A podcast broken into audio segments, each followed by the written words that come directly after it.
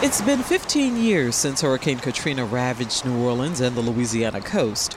Winds from the Category 3 storm reached speeds as high as 120 miles per hour. The storm killed close to 2,000 people, devastated property, and left millions homeless. Chauncia Willis was working in emergency management at the time and was assigned to the Center for Disease Control.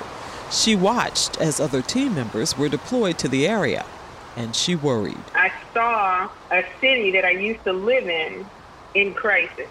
And having been there throughout my college experience and having evacuated myself a time or two and having worked with different organizations while I was there to benefit the community, I knew that the recovery was going to be extended, but I also knew, unfortunately, that it would be used as an opportunity to gentrify New Orleans.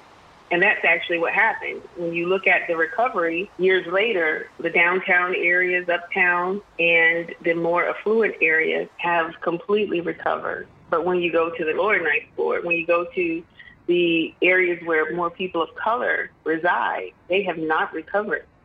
She witnessed that the color of your skin and your economic status was determining how long your recovery would be, if you recovered at all. As we see, many did not recover.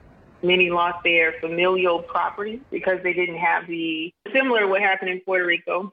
If um, you didn't have access to the correct documentation, um, the government didn't always give you your property back. Also, people were evacuated to Utah in areas where they had no way to get back. She says she couldn't understand why they would send people thousands of miles away rather than coming up with other alternatives. So you begin to look at policy and why was it so easy to move that population, but that population you offered up alternatives on high ground. For me, I knew it was going to be bad for women. I knew it would be bad for the black people I saw. I knew it would be bad for the brown people, the Vietnamese. I knew it was going to be bad for anybody of color. And that's what happened. Chauncia founded the Institute for Diversity and Inclusion in Emergency Management as a way to help change the lack of representation in the industry. And now the former Tampa Emergency Management Coordinator has partnered with Tidal Basin, a leading emergency management and disaster recovery consulting firm, to establish scholarships for minorities studying emergency management.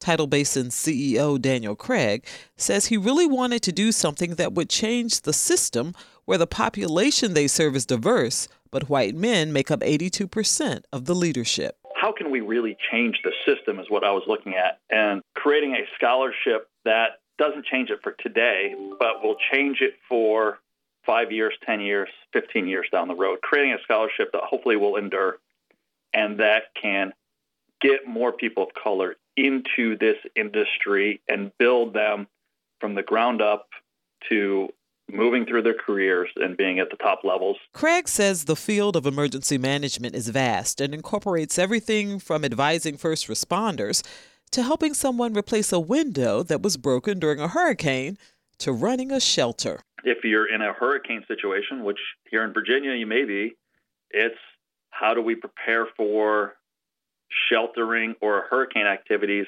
and dealing with COVID at the same time and making sure people not only safe from a mother nature event, but also you know social distancing and being safe while COVID is also going on.